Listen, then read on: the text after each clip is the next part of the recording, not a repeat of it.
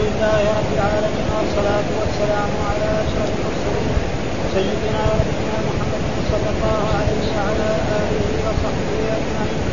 قال الإمام البخاري رحمه الله باب بالنذر وقول الله تعالى قال حدثنا يحيى بن صالح قال حدثنا فليح بن سليمان قال حدثنا سعيد بن الحارث سمع ابن عمر رضي الله عنهما يقول صلى الله عليه وسلم قال إن النذر لا يقدم شيئا ولا يؤخر وإنما يستخرج به من البخل قال حدثنا خلاد بن يحيى قال حدثنا سفيان عن منصور قال أخبرنا عبد الله بن عمر عن عبد الله بن عمر قال نهى النبي صلى الله عليه وسلم عن النذر فقال إنه لا يملك شيئا ولكنه يستخرج به من البخيل قال حدثنا اليمان قال أخبرنا شعيب قال حدثنا أبو سنان عن العرب عن أبي هريرة قال قال النبي صلى الله عليه وسلم لا يملك آدم انه بشيء لا يكن قدرته ولكن يلقيه منه إلى القدر قد قد قدر له فيستخرج الله به من البخيل فيمسك عليه. يكن يلقيه عليه قبل باب لا يكون قال حدثنا مسدد عن يحيى عن شعبة قال حدثني أبو جمرة قال حدثنا آدم بن مطرب قال سمعت عمران بن حسين يحدث عن النبي صلى الله عليه وسلم قال خيركم قرني ثم الذين يلونه ثم الذين يلونه قال ذكر الاثنين أو ثلاثا أو ثلاثا بعد قرنه ثم يدعوكم من دون ولا ولا يؤمنون ولا يخونون ولا يؤتمنون ويشهدون ولا ولا يستشهدون ويظهر فيه مسلما باب يذكر الطاعة وما أنفقتم من نفقة ونذرتم من نذر قال حدثنا أبو نعيم قال حدثنا مالك عن طلحة بن عبد الملك عن القاسم عن عائشة رضي الله عنها عن النبي صلى الله عليه وسلم. قال من نذر أن يطيع الله فليطيعه ومن نذر أن يعصيه فلا يعصيه. باب إذا نذر أحدنا ان لا يكلم انسانا في الجاهلية ثم اسلم قال حدثنا محمد بن القاسم أبو الحسن قال أخبرنا عبد الله قال أخبرنا عبيد الله بن عمر عن نافع عن ابن عمر. إن عمر قال يا رسول الله إني اكل الجاهلية ان اعتكف ليله في المسجد الحرام. قال اوفي بنذر باب من مات وعليه نذر. وأمر ابن عمر امرأة جعلت منها على نفسها صلاه بالقباء فقال صل صل عنها قال صل عنها وقال ابن عباس نحوه قال حدثنا أبو اليمان قال أخبرنا شعيب عن الزهري قال أخبرني عبيد الله بن عبد الله أن عبد الله بن عباس اخبره أن سعد بن عبادة الأنصاري يستفتي النبي صلى الله عليه وسلم بالليل كان على أمه فتوفيت قبل أن تقضيه فابداه أن يقضيه عنها فكانت سنه بعد. قال حدثنا آدم قال حدثنا شعبة أبي قال سمعت سعيد بن جبير عن ابن عباس رضي الله عنهما قال اتى رجل النبي صلى الله عليه وسلم فقال له ان أختي ان تحج وانها ماتت. فقال النبي صلى الله عليه وسلم لو كان عليها بينة فقاضية قال نعم. قال فاقض الله فهو أحق بالقضاء. أعوذ بالله من الشيطان الرجيم. بسم الله الرحمن الرحيم. الحمد لله رب العالمين والصلاة والسلام على سيدنا ونبينا محمد وعلى آله وصحبه وسلم أجمعين قال الإمام الحافظ محمد بن إسماعيل البخاري باب الوفاء بالنذر يبين لنا في هذه الترجمة باب حكم الوفاء بالنذر إيش حكم الوفاء بالنذر؟ هل واجب أو سنة أو مستحب أو غير ذلك؟ وكذلك فضل من إيه؟ يعني من يوفي بالنذر. فضله وحكمه. فحكم النذر أصله ما هو واجب فإذا أوجبه الإنسان على نفسه وجب عليه الاداء يعني اصله واجب عليه مثلا الآن في هذا بين المغرب والعشاء يصلي مثلا عشر ركعات. أو يتصدق ما ما يجب عليه ذلك. فيقول لله علي أن اصلي في الروضة في مسجد النبي صلى الله عليه وسلم أو أعتمر نعم في هذه الأيام إلى مكه فإذا هو أوجب عليه. اصله ما أوجب الله عليه إلا عمرة. على على قول من يقول أن عمرة واجب. فإذا أوجب فهذا معناه وفضل كذلك الذي يوفي بالنذر. الذي يوفي بالنذر الله مدحه في القرآن. قال يوفون بالنذر. الله ما يمدح على شيء ما يستحق المدح ها؟ فقال إن الأبرار إن الأبرار لفي نعيم. إن يعني هل أتى الإنسان حين من الدار؟ لم يكن شيئا مذكورا. إنا خلقنا الإنسان من نطفة مشاج من سليم. وجعلناه سميعا بصيرا. إنا هديناه السبيل إما شاكر وإما كفورا. إنا اعتدنا للكافرين الصلاة واغلالا إن الأبرار يشربون من كأس كان مزاجها كافورا. عين يشرب بها عباد الله يفجرونها تفجيرا. يوفون بالنذر يعني من صفات الأبرار. ها؟ من صفات الابرار أنهم يكون يعني من حبهم للطاعات ومن حبهم أداء الطاعات للرب سبحانه يوجبون على أنفسهم الطاعات لم يوجبها الله عليهم. وهذا معناه يعني فقال يوفون بالنذر. فإن الله مدح الأبرار بأنهم يوفون بالنذر. فهذا دليل على واذا في هذه الترجمه يبين لنا إيه؟ حكم النذر وفضل النذر وأن فضل النذر أن مدح الأبرار بأنهم يوفون بالنذر، وإيش النذر؟ أن يوجب الإنسان على نفسه طاعة غير واجبة. أو طاعة. وهذه الطاعة قد تكون واجبة وقد تكون مسنونة وقد تكون مستحبة. فهذا فهو. فمثلا صلاة مثل هذا الوقت ركعات ما أوجب ولا أوجب عليه يعني يعتمر الآن ولا أن يتصدق غير الزكاة. فإذا أوجب فيكون يجب عليه. هذا معناه باب الوفاء وقول الله تعالى والاستدلال بقول الله تعالى وأنها من صفات الأبرار. ثم بعد ذلك قال حدثنا يحيى بن صالح حدثنا فليح بن سليمان حدثنا سعيد بن الحارث أنه سمع ابن عمر رضي الله عنهما يقول أولم ينهوا عن النذر؟ إن النبي صلى الله عليه وسلم قال إن النذر لا يقدم شيئا ولا يؤخر وإنما يستخرج آه، بالنذر من البخيل وإنما يستخرج بالنذر من البخيل. يقول في هذا الحديث حدثنا يحيى عن صالح أنه سمع ابن عمر وهو عبد الله بن عمر وكنيته أبي عبد الرحمن آه رضي الله يقول أولم ينهوا عن النذر؟ ما ذكر إيه سبب الحديث هذا؟ ليش عبد الله بن عمر يعني قال أولم ينهوا عنه. وهو السبب في ذلك أنه جاءه رجل نعم فقال له يا أبا عبد الرحمن إن ابني كان في بلاد فارس وكان فيها طاعون وفيها مرض. فقلت نعم إن إن نجى الله ولدي ورجع سالما ليمشين إلى إلى الكعبة. يعني يعتمر ويذهب إلى الحج ثم بعد ذلك جاء من من من تلك البلد من بلاد فارس وبعد ما جلس بعض الوقت مات. فما الحكم؟ هل اوفي شوية أرجع ولا شوية ها؟ هل اوفي بناء يعني هل يجب علي؟ لأنه ما قال هو يمشي، الولد يمشي. هو ها؟ يعني قال هو لما حصل الطاعون في في بلاد فارس قال لئن نجى الله ولدي نعم أنا يعني أوجب عليه ليمشين إلى إيه؟ إلى الكعبة، يعني معتمرا أو حاجا. ثم بعد ذلك الولد هذا وصل إليه. وبعد ما وصل إليه جلس بعض الوقت مات. فجاء السبتي عبد الله بن عمر بن الخطاب فقال يا أبي عبد الرحمن أنا قلت هذا الكلام والآن مات فماذا يعني؟ هل يلزم علي أنا؟ لأنه يبغى يمشي أنا ألزمته على على الولد. ومعلوم الأب قد يلزم ولده بشيء. فإيش الولد؟ فقال هذه الكلمة أولم ينهوا؟ أولم ها, ها؟ يعني الرسول ما يعني الرسول نهى مين اللي ينهى؟ إما الله وإما الرسول. ها؟ فإذا هنا مين اللي نهى؟ الرسول. في أحد مرت علينا. نهى رسول الله صلى الله عليه وسلم عن النذر. نهى رسول الله عن النذر. فهذا معناه اولم ينهوا عن النذر. ثم يقول إن النبي قال إن النذر لا يقدم شيئا ولا يأخر مثلا واحد يقول يعني يقول مثلا لله علي إن شفى الله مريضي أنا أتصدق بكذا وكذا. طيب إذا قال هذه الكلمة يعني الله يشفي مريضه؟ ما مريضه. إذا ما أراد الله يشفي مريضه ما واذا أراد الله يشفي وقال هذه الكلمة أو لم يقولها يبقى القدر ماشي. ابدا. ما في فائدة. ها؟ فهذا معناه إن النذر لا يقدم شيئا ولا يؤخر. ابدا. سواء قال النذر إن نجحت أنا أتصدق. ما نجحت ما اذا ما, ما في. أنت إذا قدر الله لك النجاح تنجح وإذا قدر لك الرسوب ترسب. خصوصا إذا ما أخذت بالاسباب فقل شو اسمه؟ الفرق بين الآية. ها؟ يوفون بالنذر. اي يوفون بالنذر. يعني ما قدر أيوه يعني يوفون بالنذر أنه يوجب بدون إن. ما يقول إن ولا شيء هذا لأن هذا النذر اللي, اللي ذمه وقال له عنه غير والنذر الذي مدحه غير. هذا كذا نذر واحد يقول عليه لا يصلي ست ركعات الآن.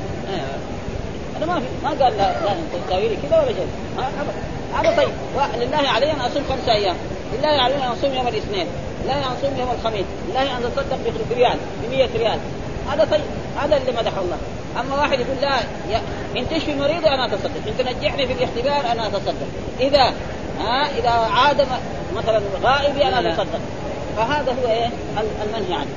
ها؟ فهذا المنهي. إن النذر لا يقدم شيئا ولا وإنما يستخرج بالنذر من البخيل إنما يستخرج اصله انما يستخرج يعني البخيل ما يتصدق. ابدا. لكن إذا نذر يجي حتى الشيطان أو الناس يقول ترى اذا ما نذرت بعد مثلا قال إذا شفى الله مريض أو إن شفيت من مرضي هذا أتصدق بكذا. فإيش من المريض؟ ما يتصدق. ما يشفى من هذا المرض ما يتصدق. يجي له الوسواس. يقول له ترى يرجع عليك المرض. وهو يخاف. دغري ها؟ ف- فإنما يستخرج لأن البخيل ما يتصدق. ابدا. ها؟ لذلك ذكر في هذا آه، بالنذر من البخيل. ثم الحديث الثاني مثله خلا حدثنا خلاد يقول الإمام البخاري بن يحيى حدثنا سفيان عن منصور عن أخبرنا عبد الله بن مرة عن عبد الله بن عمر. نفس الحديث هو برضه. قال نهى النبي صلى الله عليه وسلم عن النذر. ها؟ نهى النبي صلى الله عليه وسلم عن النذر. وأي نذر؟ النذر الذي فيه إيه؟ فيه التعريف إن أو إذا هذا هو. ها؟ أما النذر الذي ليس فيه لا ان ولا إذا ولا فيه شيء إنما هو من حبه للطاعات يوجب على نفسه واحد مثلا. عادة ما يصلي في الليل. واحد يوم قال والله لله علي هذه الليلة أن أصلي كذا ركعات أو أقرأ كذا أجزاء من القرآن في الصلاة فهذا شيء ممدوح لا فيه لا ان ولا إذا. فهذا النذر الذي نهى عنه غير والنهي الذي والنذر الذي يعني أثبته ومدح فاعله نهى عن النذر وقال إنه لا يرد شيئا.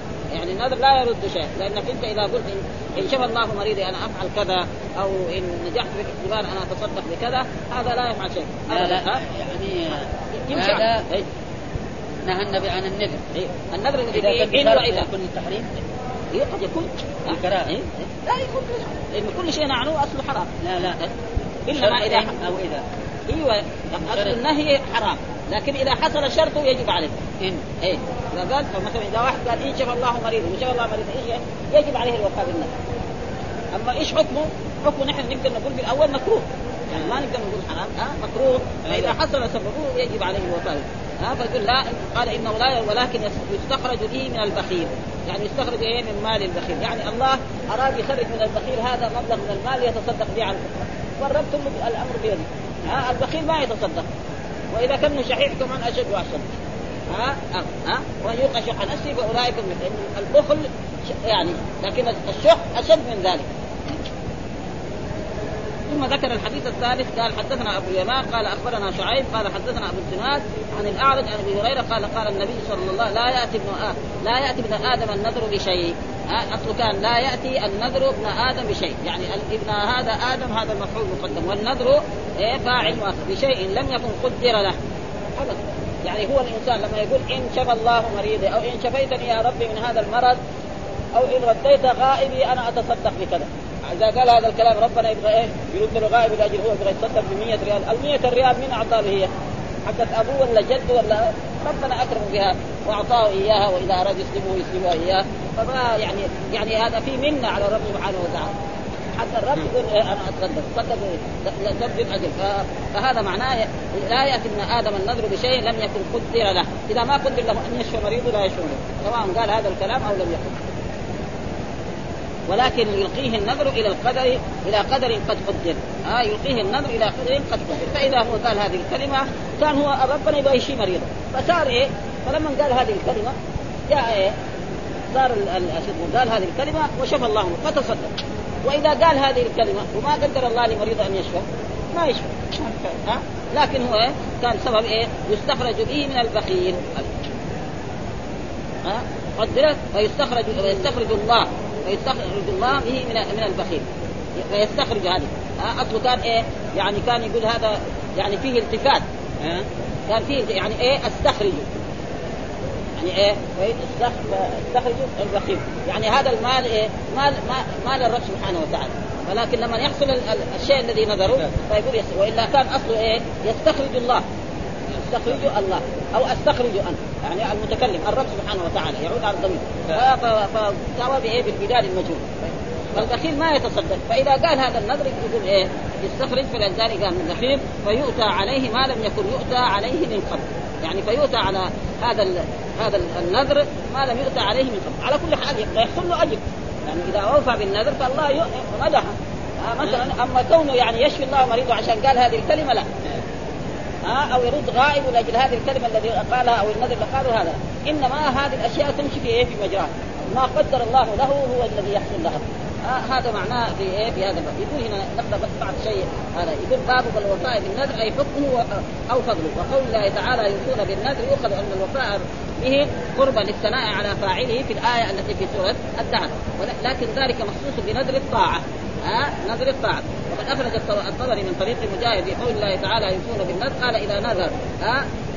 إذا نذر إذا نذر أو في طاعة الله، إذا نذر في طاعة قال القرطبي النذر من العقود المأمور بالوفاء بها، المثنى عليها، المثنى على فاعلها، وأعلى أنواعها ما كان غير معلق على شيء. كان معلق على ما في إن ولا شيء. كان يعاف كان يعافى من مرض. انسان يعافى من مرض يعني نفسه يعافى من مرض فقال لله علي أن أصوم كذا أو كذا. ها آه كان مريض وشفاه. الله فيقول آه لله علي أن أصوم ثلاثة أيام. ما قال لا اذا تشفيني أنا اتصدق بعد ما شفي قال هذا الكلام؟ أن هذه إيه إيه. هذه أن مصدرية هذه. أن أصوم. هذيك الأولانية هذيك شرطية ها. لله علي أن أصوم كذا. ها يومين ثلاثة عشرة. أو أتصدق بكذا شكرا لله تعالى.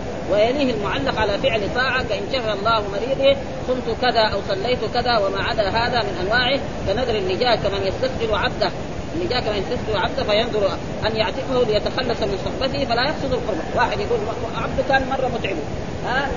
ما هو طيب معاه ولا شيء. فيقول يا وينظر أن يعتقه ليتخلص منه. فلا يقصد القربة. ما يقصد قربة ها؟ بس عشان هذا بتعب كل يوم يسوي جري ويسوي مشاكل.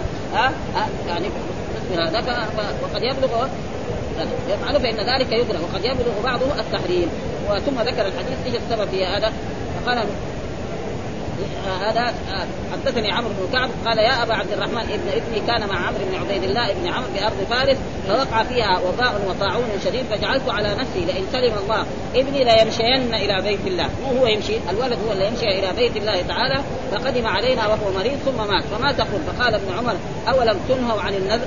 إن النبي صلى الله عليه وسلم ذكر الحديث الذي ذكر. ها فالنذر إيه؟ الذي فيه إن أو إذا هذا مكروه ونهى الرسول عنه والنذر هنا يعني والكراهه هذا معناه الآن. ثم بعد لا يقدم شيئا ولا يؤخر. في رواية لم يكن عن أبي هريرة لا يأتي ابن آدم لا يأتي ابن آدم النذر بشيء لم يكن قدره وفي رواية المشار إليها فإن النذر لا يغني من القدر شيئا وفي لفظ عنه لا يرد القدر. وفي حديث أبي هريرة عنده لا يقرب من ابن آدم شيء لا, يقرب من ابن آدم شيئا لم يكن قد لم يكن الله قدره له. ومعاني هذه الألفاظ المختلفة متقرب وفيها إشارة إلى تعليل النهي عن النذر. وقد اختلف العلماء في هذا النهي. ومنهم من حملوا على ظاهره ومنهم من تأوله قال ابن الأثير في النهاية تكرر النهي عن النذر في الحديث وهو تأكيد لأمره وتحذيره عن التهاون به بعد إيجابه. ولو كان معناه الزجر عنه حتى لا يفعل لكان ذلك إبطال كان في ذلك إبطال حكمه وإسقاط لزوم الوفاء به إذا كان في النهي يصير معصية فلا يلزم وإنما وجه الحديث أنه قد أعلمهم أن ذلك الأمر لا يجر لهم في العاجل نفعا ولا يصرف عنهم ضررا. ها؟ يعني لما يقول هذه الكلمة إن فعلت كذا وكذا فهذا يعني لا لا لا يقرب له في العاجل شيء ولا يصرف عنه ضررا ولا ولا يغير قضاء. يعني ماشي على القضاء. وقال لا تنظروا على أنكم تدركون لا تنظروا على أنكم تدركون أنكم تدركون بالنذر شيئا لم يقدره الله لكم أو تصرفوا عنه ما قال وعليكم فإذا نذرتم فأخرجوا اخرجوا من الوفاء الذي نذرتموه. لازم انتهى كلامه وغيره. ثم استدل بما ورد في الحديث على الوفاء بالنذر وتغليظ أمره لئلا يتهاون فيه فيفرط في الوفاء به ويترك القيام. ثم استدل به على بما ورد من الحث على الوفاء به في الكتاب والسنة وإلى ذلك أشار الماجد لقد ذهب بعض علمائنا إلى أن الغرض بهذا الحديث التحفظ بالنذر والحث على الوفاء به. قال وهذا عندي بعيد من ضوء ويحتمل عندي أن يكون وجه الحديث أن النذر يأتي بالقربه مستثقلا لها. ها لما صارت عليه ضربة لازم. وكل ما وكل ملزوم فإنه لا ينشط من الفعل نشاط مطلق الاختيار يعني لما يقول إن شاء الله مريض ما هو زي لما يكون هو من نفسه دغري يخرج فلوس يتصدق شيء مشاهد قال إن شاء الله مريضي أتصدق. إن شاء الله لما يكون أما لو كان قال أنا بدي أتصدق 100 ريال. أيهما أخف؟ هذا أخف. من هذا؟ هذا يمكن يقول أنا ما عندي فلوس دحين. الشهر الليلي كمان. يأخرها هذاك لما يكون من نفسه أبدا. دغري يخرج ما ما في ولا شيء. لأنه يخرج في اموال في أشياء تطول يعني في هذا. ووقع في رواية مالك في الموضعين وفي رواية ابن ماجه فيسر عليه ما لم يكن ييسر عليه من قبل. وفي رواية يخرج بذلك فيخرج بذلك من البخيل ما لم يكن البخيل يريد أن يخرج وهذا وهذه اوضح الروايه قال البيضاوي عادة الناس تعليق النذر على تحصيل منفعة أو دفع مضرة. فنهى عنه لأن فعل البخلاء لأنه فعل البخلاء. إذ السخي إذا أراد أن يتقرب بادر إليه. والبخيل لا تطاوعه نفسه بإخراج شيء من يده إلا في مقابله عوض يستوفي أو لا. فيلتزمه في مقابلة ما يحصل له وذلك لا يغني من القدر شيئا فلا يسوق إليه خيرا لم يقدر له ولا يرد عنه شرا. قضى عليه وقضي عليه ولكن النذر قد يوافق القدر فيخرج فيخرج من البخيل ما لولاه لم يكن يخرجه. قال ابن عرفة فيه حجة على وجوب الوفاء بما التزمه النادر لأن الحديث نص على ذلك بقوله استخرج. فإنه لم لم يلزمه إخراجه لما تم المراد من وصفه من صدور النذر عنه. إذ لو كان لو كان مخيرا في الوفاء لاستمر آه لاستمر لبخله على عدم الإفراط. وفي الحديث رد على القدرية كما تقدم تقريره في الباب المشار اليه وما أخرجه الترمذي من حديث أنس إن الصدقة تدفع ميتة السوء فظاهره يعارض قوله إن النذر لا يرد القدر ويجمع بين أن الصدقة تكون سببا لدفع ميتة السوء. والأسباب مقدره مقدرة كالمسببات. وقد قال وقد قال لمن سأله عن الرقى هل ترد من قدر الله؟ قال هي من قدر الله. يعني واحد يسعينا رقينا له يتعافى من المرض؟ لا هذا الرسول أمر. الاسلام أمر. والرسول أمر إن الرقى يعني الرقى يعني من أراد أن ينفع أخاه فلينفعه ولا رقية إلا من عين أو حمى. أحاديث موجودة. فالرقى اذا مشروع زي ما يكون يفعل بعض الأشياء العبادات أو التشريع أو التهديد أو غير ذلك. هذا معنى وقال النذر شبيه بالدعاء فإنه لا ولكن من القدر أيضا ومع ذلك فقد نهى عن عن النذر وندب إلى الدعاء. في فرق إيه؟ الرسول نهى عن إيه؟ عن النذر في حديث ولكن الدعاء ما نهى عنه. الإنسان دائما يدعو خصوصا لما يكون في السجود وفي غير ذلك وفي أوقات مخصوصة. هذا تقريبا يعني هذا النذر يعني النذر يبغى الانسان ينفع نفسه بس. إيه هذا هو هذا هذا هذا المنع. يعني إن كل شيء يبتدئ المكلم من وجود البر أفضل مما يلزمه بالنذر. يعني كل شيء يبتدئ المكلف من وجوه البر أفضل مما يلتزم به. واحد يقول أصلي أنا. ها أسبح الله 100 مرة. ما في شيء. يسبح الله. واحد يقول يبغى يصوم 10 أيام في الشهر الفلاني. يتفضل.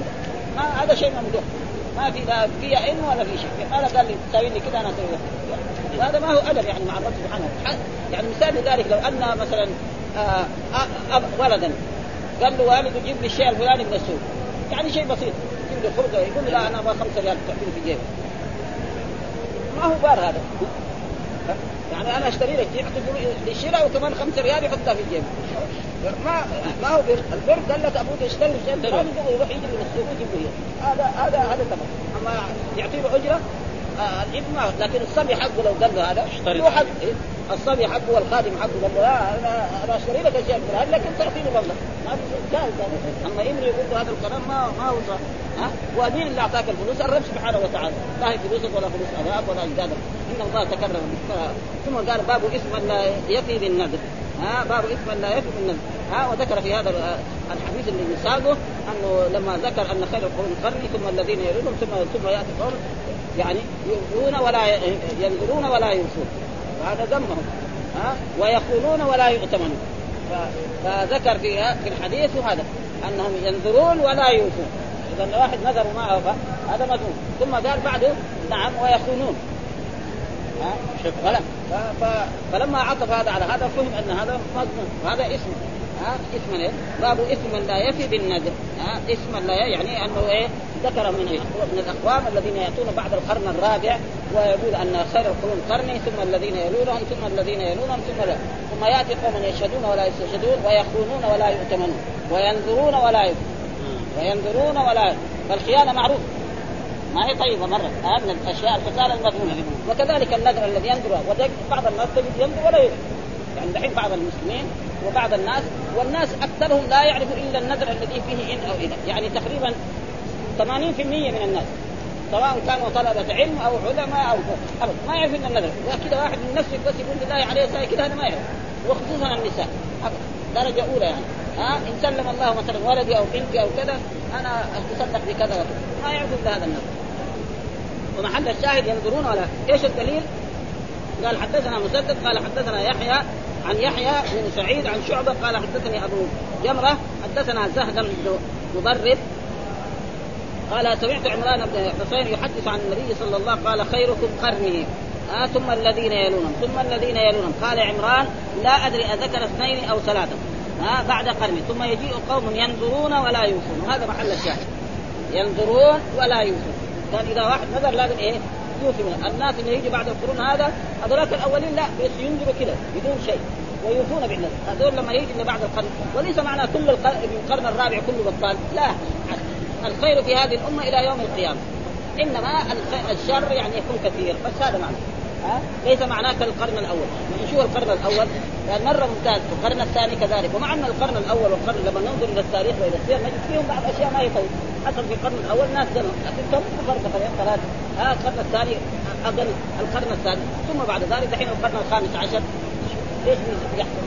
ما هو؟ ها ها محل قوم ينظرون ولا يكون ويخونون ولا يؤتمنون وهذا الذي يدل. ها لأنه عطف عليه إيه؟ الخيانة. ها وعدم الأمانة. ومعلوم الخيانة وعدم الأمانة هذا شيء معروف مظلوم عند كل الناس.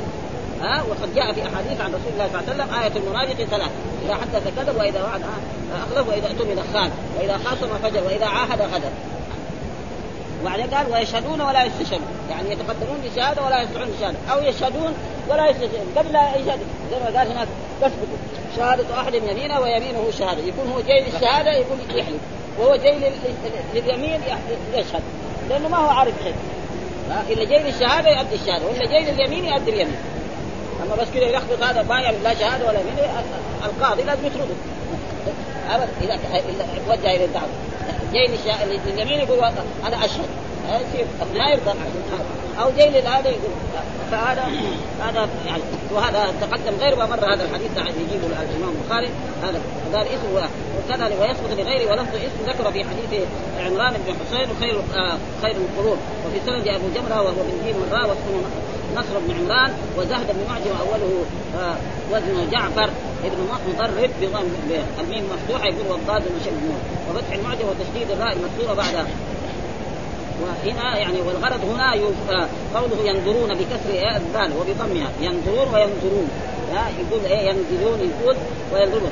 ولا يوفون. وفي رواية الاسماء ولا يوفون وفي رواية مسلم أخرى كالاولى وهما لغتان. ولا يؤتمنون أي إنها خيانة ظاهرة بحيث لا يأمنهم أحد بعد ذلك. فملخصه يسوي بين من يخون أمانته ومن لا يجد بنذره طيب في حديث قال إيه؟ شر الشهود الذي يشهد قبل اي هذا هذا هو هذا هذا واحسن الشهود الذي واحد يكون مثلا ما ما ما يعرف عن شهادة. هاي هي يقول مثلا يموت نعم. إنسان والأولاد أو الرجل يقول أنا لي شهادة عندك على إثبات الحقوق من الحقوق الايتام هذا طيب ها؟ إنه ما يدري الأولاد. مثلا شخص يشهد شخصا ما من أقاربه ومن أصدقائه ويموت. ويكون الأولاد والورثه ما عندهم شهادة عنه ما يعرف. فيجي هو يقول لهم أنا ترى والدكم قال لي كذا وكذا وكذا وأنا هذا طيب هذا عشان لا تضيع حقوق هذا ممدوح. ثم ذكر باب باب النذر في الطاعة. ها؟ أو يقول هنا الإمام البخاري يمكن إيه؟ يقول باب النذر في الطاعة. مبتدا وخبر. ها؟ يعني النذر في إيه؟ لازم الواحد ما ما ينذر إلا في طاعة الله وفي طاعة رسوله. هذا معنى. إما نقول باب النذر في الطاعة يعني هذا باب النذر في الطاعة. يعني مبتدا وخبر و... و... والنذر يصير مضاف إلى الباب أو باب مبتدا خبر مبتدا محذوف وبعدين النذر في الطاعة. ها يعني إيه حصر النذر في إيه؟ إذا يبغى ينذر ينذر في الطاعة، في طاعة الله وفي طاعة أما ينذر في المعصية فهذا لا يجوز حرام. آه والدليل على ذلك الحديث الذي سابق. والطاعة إيه؟ الطاعة يشمل إيه؟ يشمل الواجب ويشمل المسنون والمستحب والمباح كمان طيب النذر في الطاعة. يعني إذا كان إذا وان ها؟ إذا لا هذا هو شرط. طاعة فيه لكن طاعه لأنه قال إن. يعني برضه إذا هذا يجب عليه. يفي. يعني هذا كمان برضه يفي به. إذا قال إن يعني إيش يجب عليه؟ يجب عليه الوفاء. لكن هل هذا من النذر الممدوح الذي مدحه الله؟ لا. ها؟ الذي فيه إن أو إذا إذا حصل شرطه يجب عليه الوفاء به. صح؟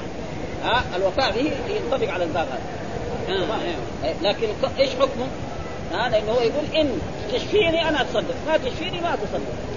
إذا قال هذه الكلمة ربنا يبغى يشفيه عشان يبغى يتصدق. إذا قدر الله له الشفاء يبغى يشفيه ما قدر الله له الشفاء ما يشفيه فلذلك إيش الدليل؟ قال الآية وما انفقتم من نفقة أو نذرتم من نذر فإن الله يعلم. ها ما مدح الله. ما انفقتم من نفق أو نذرتم من نذر فإن الله يعلم. فإذا علمه الله إيه؟ معناه يضاعف عليه. وفي أحاديث مر علينا الحسنة بعشر امثالها إلى سبع ضعف لا اضعاف مثل الذين ينفقون اموالا في سبيل الله كمثل حبه الانبت سبع سنابل في كل سنبله ها وما للظالمين من أنصار. الظالمين معناه المشركين هنا من أنصار هذا. فإذا فهم إيه أن الله مدح إيه الذين إيه يوفون بالنذر. وما أنفقتم من نفقة أو نذرتم من نذر. فإذا كان الله يعلمه فسيضاعف الجزاء ويجازي عليه خصوصا إذا ما في ان ولا شيء إنما هو من حبه للطاعات.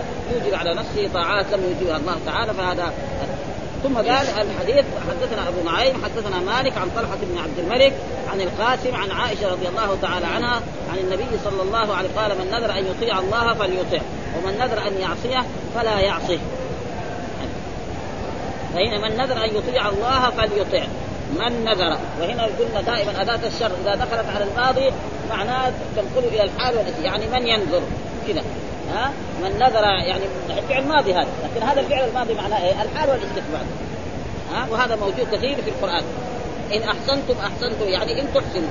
ها؟ ومن أساء فعليه. كذلك هنا من نذر يعني من ينذر أن يطيع الله فليطع أي إنسان نذر أن يطيع الله فليطيعه. ليش دخل الفاء في هذا؟ عشان يعني أمر. ها؟ عشان فعل أمر. لازم إيه؟ ما يجوز من نذر أن يطيع الله يطيعه. ما يصح ها؟ لأنه إيه؟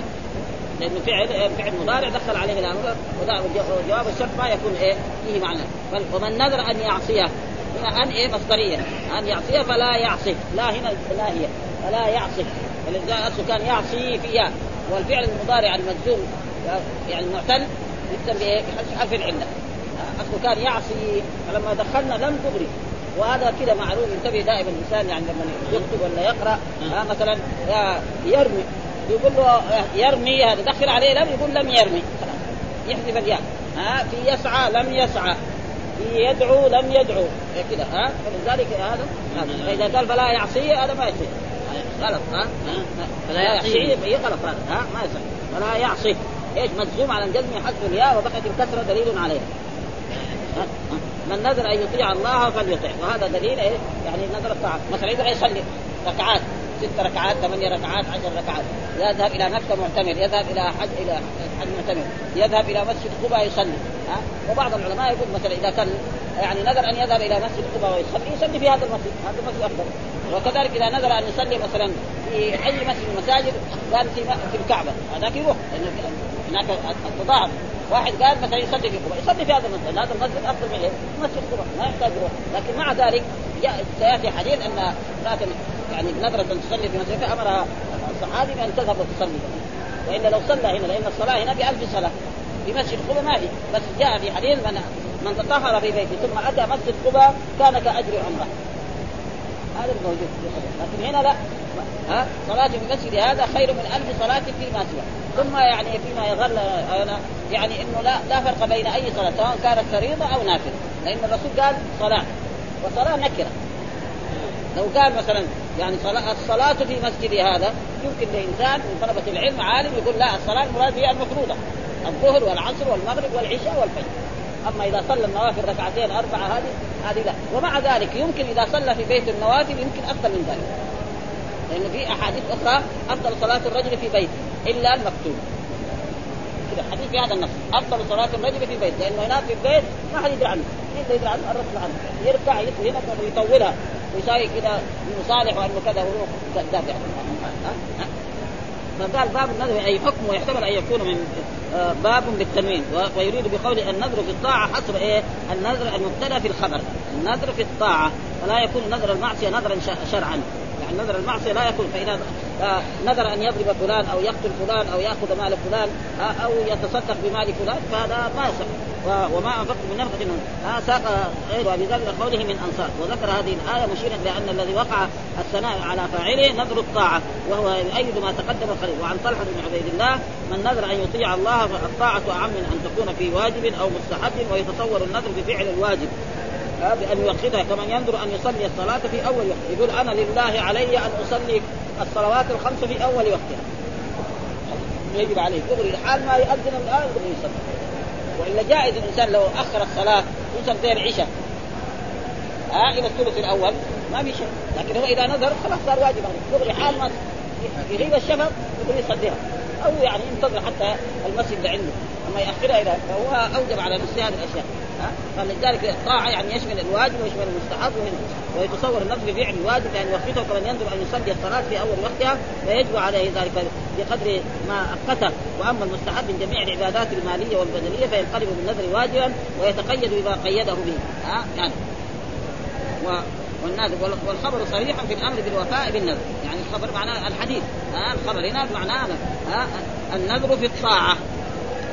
إذا كان في طاعه وفي النهي عن ترك الوفاء به. إذا وفي النهي عن ترك الوفاء به إذا كان في معصية. يجب عليه ترك يكون يضرب فلان يأخذ مال فلان. لا هذا حرام. كيف يقول لله عليه أن أخذ مال فلان أخذ فلوس اللي في جيبه. لا ما يصح حرام. ما يصح. وهل يجب في الثاني كفارة يمين أو لا؟ إذا قال مثلا لله علي أن أضرب فلان أو آخذ مال فلان أو أتعدى على فلان فهل يعني يجب عليه كفارة يمين أو لا يجب؟ فبعض العلماء يقول يجب عليه كفارة يمين وبعض العلماء لا يجب عليه كفارة وسيأتي إيه بعد كم باب يبين هذا الحكم ويرجح هذا كما هو معروف من الحافظ أنه يرجح هذه الأشياء التي ويأتي أيضا بيان الحكم ما سكت عن الحديث وهو نذر مباح وقد قسم بعض الشافعية الطاعه إلى واجب علينا عينا فلا ينعقد فلا ينعقد به النذر كصلاة الظهر. واحد يقول لله علي أن أصلي صلاة الظهر. هذا كلام فارغ. ها؟ واحد يقول لله علي أن أصلي صلاة الظهر أو أصلي صلاة العصر. الله أوجب عليه هذا ما يحتاج نذر هذا واجب. أما لو قال لله علي أن أصلي صلاة الظهر في أول وقت. جميل. تمام؟ ها, ها؟ واحد يقول لله علي أصلي صلاة الظهر أصلي آه، صلاة العصر. أو مثلا يقول لله علي أن ابر والدي. بر الوالدين واجب هذا. هذا ما ما فيش يعني يعني كلام فارغ هذا. وهو مثلا في من كايقاع في أول وواجب على الكفاية كالجهاد. واحد يقول لله علي أن اجاهد فينعقد ومندوب عبادة عينا أو كفاية فينعقد ومندوب لا يسمى كعيادة المريض، واحد يقول لله علي أن أزور المريض الفلاني. ها؟ ها زيارة الخادم. لكن عقاده وجهان والأرجح يعني واحد قال لله علي أن أزور المريض الفلاني في المستشفى أو في بلد ما. عليه. هذا واجب؟ ما هو واجب أصلا؟ هذا فكرت فيجب عليه أن إيه؟ ثم ذكر الباب باب إذا إذا نذر أو حلف أن لا يكلم إنسانا في الجاهلية ثم أسلم. هذا يعني من فقه الإمام البخاري. يقول دحين باب إذا نذر أو حلف. الحديث ما فيه الحلف يعني يقول هنا باب إذا نذر أو حلف أن لا يكلم إنسانا في الجاهلية ثم أسلم، الحديث اللي جايبه إذا يعني إني نذرت في الجاهلية أن أعتكف ليلة في المسجد، قال أوفي بنذرك. يعني ما إيه يعني ما في مطابقة بين إيه الترجمة وبين الحديث، لكن الحافظ يقول لا هذا فيه، لأن آه، يعني حكم النذر وحكم الحلف واحد. ها فهم هذا. ها؟ لأن الحديث في إيه في, في النذر. عمر بن الخطاب قال إني نذرت في الجاهلية أن أعتكف ليلة في المسجد الحرام. فبعدما أسلم سأل الرسول قال له الرسول أوفي بنذرك. كذلك إذا حلف في الجاهلية أن يفعل شيء من أعمال البر معنا كذلك عليه أن إذا أسلم يفعل وهل يعني الإنسان لما يكون في الجاهليه، إيش الجاهلية؟ الجاهلية كل ما كان يعني قبل بعثة الرسول صلى الله عليه وسلم أو على غير دين الإسلام يسمى جاهلية. وقد رأينا كتاب يعني للسيد قطب محمد قطب هذا مؤلف كتاب يعني جاهلية القرن العشرين، أنا كنت شفت زمان يعني قرأت فيه، ها جاهلية القرن العشرين. واحد هو عادة في المقدمة مسايد، يعني كيف واحد يقول مثلا دحين الآن في هذا العصر هو دحين موجود حي في مكه كيف واحد يكون مثلا جاهلية في القرن العشرين؟ ناس متقدمين من جهة الدنيا. فهو يجاوب عنهم قال طيب تعالوا انظروا شوفوا حياتنا كيف. حياة مثلا التعليم الصحافة السياسة. ماشي على كتاب الله وعلى سنة رسوله؟ ما هي ماشي هذا كل ما كان مخالف للكتاب والسنة جاهل سواء كان قديما أو حديثا ناس فاهمين يعني. صح.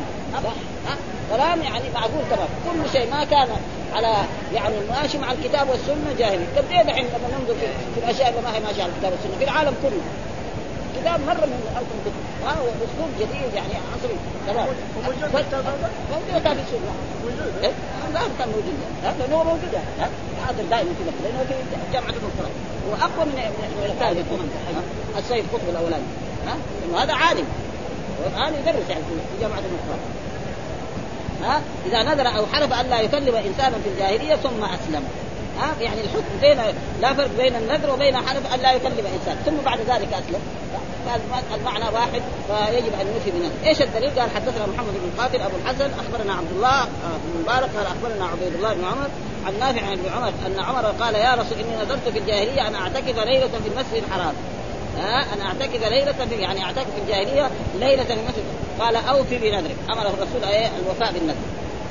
وهل يعني بعض العلماء كالمالكية يروا ان أن الاعتكاف لازم من صيام شرط ها؟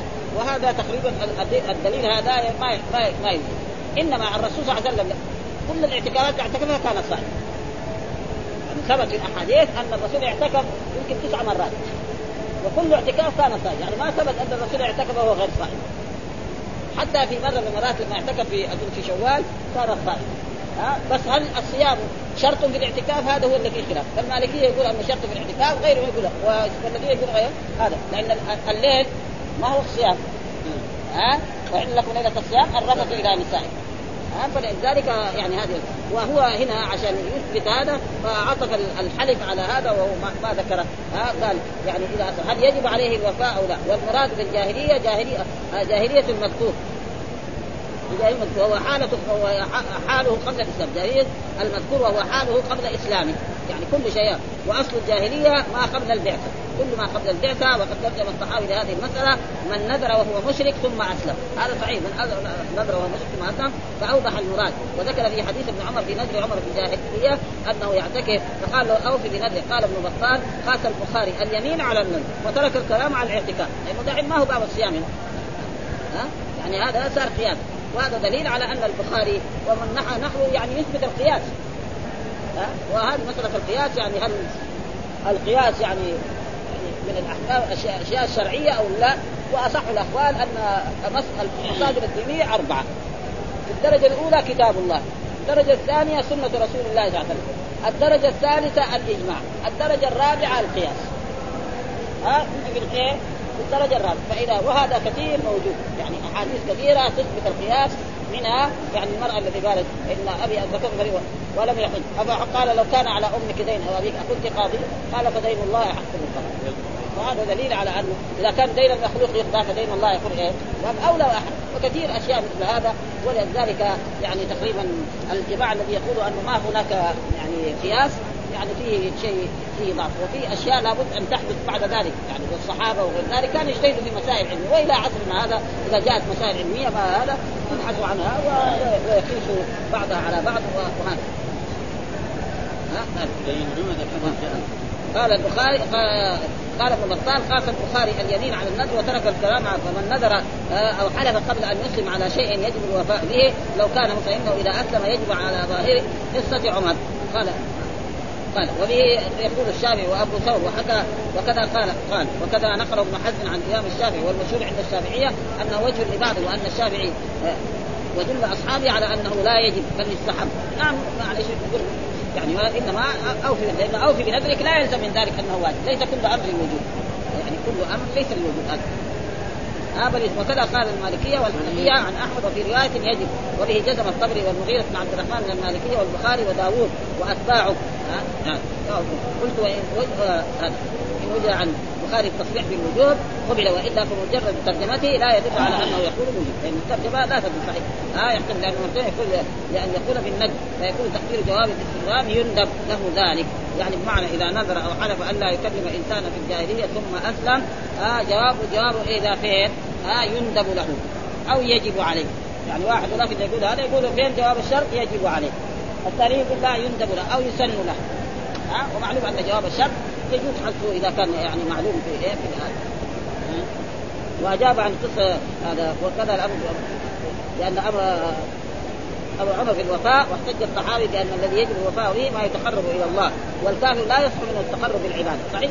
لكنه أسلم. فإذا أسلم ومعلوم أن الإنسان لما يعمل أعمال بر في الجاهلية ثم يسلم فإنه تكتب له هذه الأعمال. مثل ما كان أصحاب رسول الله صلى الله عليه وسلم بعضهم أبو بكر وهذا كان عندهم أعمال خيرية في الجاهلية فإذا هذا يكون يعني لهم هذا ثم ذكر باب من مات وعليه نذر. من مات وعليه نذر هل يلزم يعني اهله أن يفضي بهذا النذر؟ الجواب في أحاديث تثبت ذلك من الحديث هذا الذي أول علقه أن آه، يعني سأل عمر بن عمر امراه جعلت امها على نفسها صلاة بالقباء فقال صلي عنها. ها وجاء في حديث كذلك يعني قصة يعني أم سعد. فهذا دليل. ولكن على وجه الوجوب على وجه النذر وجاء في حديث من مات وعليه صوم فليصلي عنه وليه. من مات وعليه نذر فلي من مات وعليه صيام فليصوم عنه وليه. من مات وعليه صوم فليصوم عنه وليه. وأما الصلاة لا في أحاديث. في أحاديث أنه لا يصلي أحد عن أحد. ما تارك الصلاة ما يجي آباء وأقارب. لكن لو كان مثلا عليه يوم أو يومين أو عشرة أو شهر ها؟ وصام عنه أولياءه فهذا جائز. ها؟ من مات عليه يصوم. للنفل إيه، للنفل. لكن على وجه الندب ما هو على وجه الوجوب ها؟ إيه، يعني أمر لأنه في الحديث من مات فليصم عنه ولي. وفي رواية أخرى من مات وصام عنه ولي. صام هذا نعم. يعني جمله خبريه؟ صام عنه ولي. وفي رواية في الأمر. فإذا الأمر يكون إيه على وجه إيه؟ فإذا صاموا فبها ونعمت حصل الأجر وحصل وإذا ما صام ما هو واجب عليه. أما لو كان عليه ديون إنه يجب عليهم إيه؟ أن يسدد ماتت فقال لو كان عليها دين أكنت قاضيه قال قال فقد الله فهو أحق بالقضاء. ها ففي الدين وفي مثل هذا يعني وهذا كله على وجه الندب والاستحباب لا على وجه الوجوب ها هذا الذي نريد يعني أن مثلا تقضي إذا قال أنا ما أبغى ما حد يلزم لا يلزم حاكم ولا شرع ولا شيء. إنما هذا من الإحسان على إيه؟ على القتل فالأب إذا مات وعليه ديون يسدد عنه عليه؟ شيء من الصيام عليه حج كذلك يؤدي ذلك. هذا ما في يعني شيء؟ والحمد لله رب العالمين وصلى الله وسلم على نبينا محمد وعلى آله وصحبه وسلم. بارك الله فيك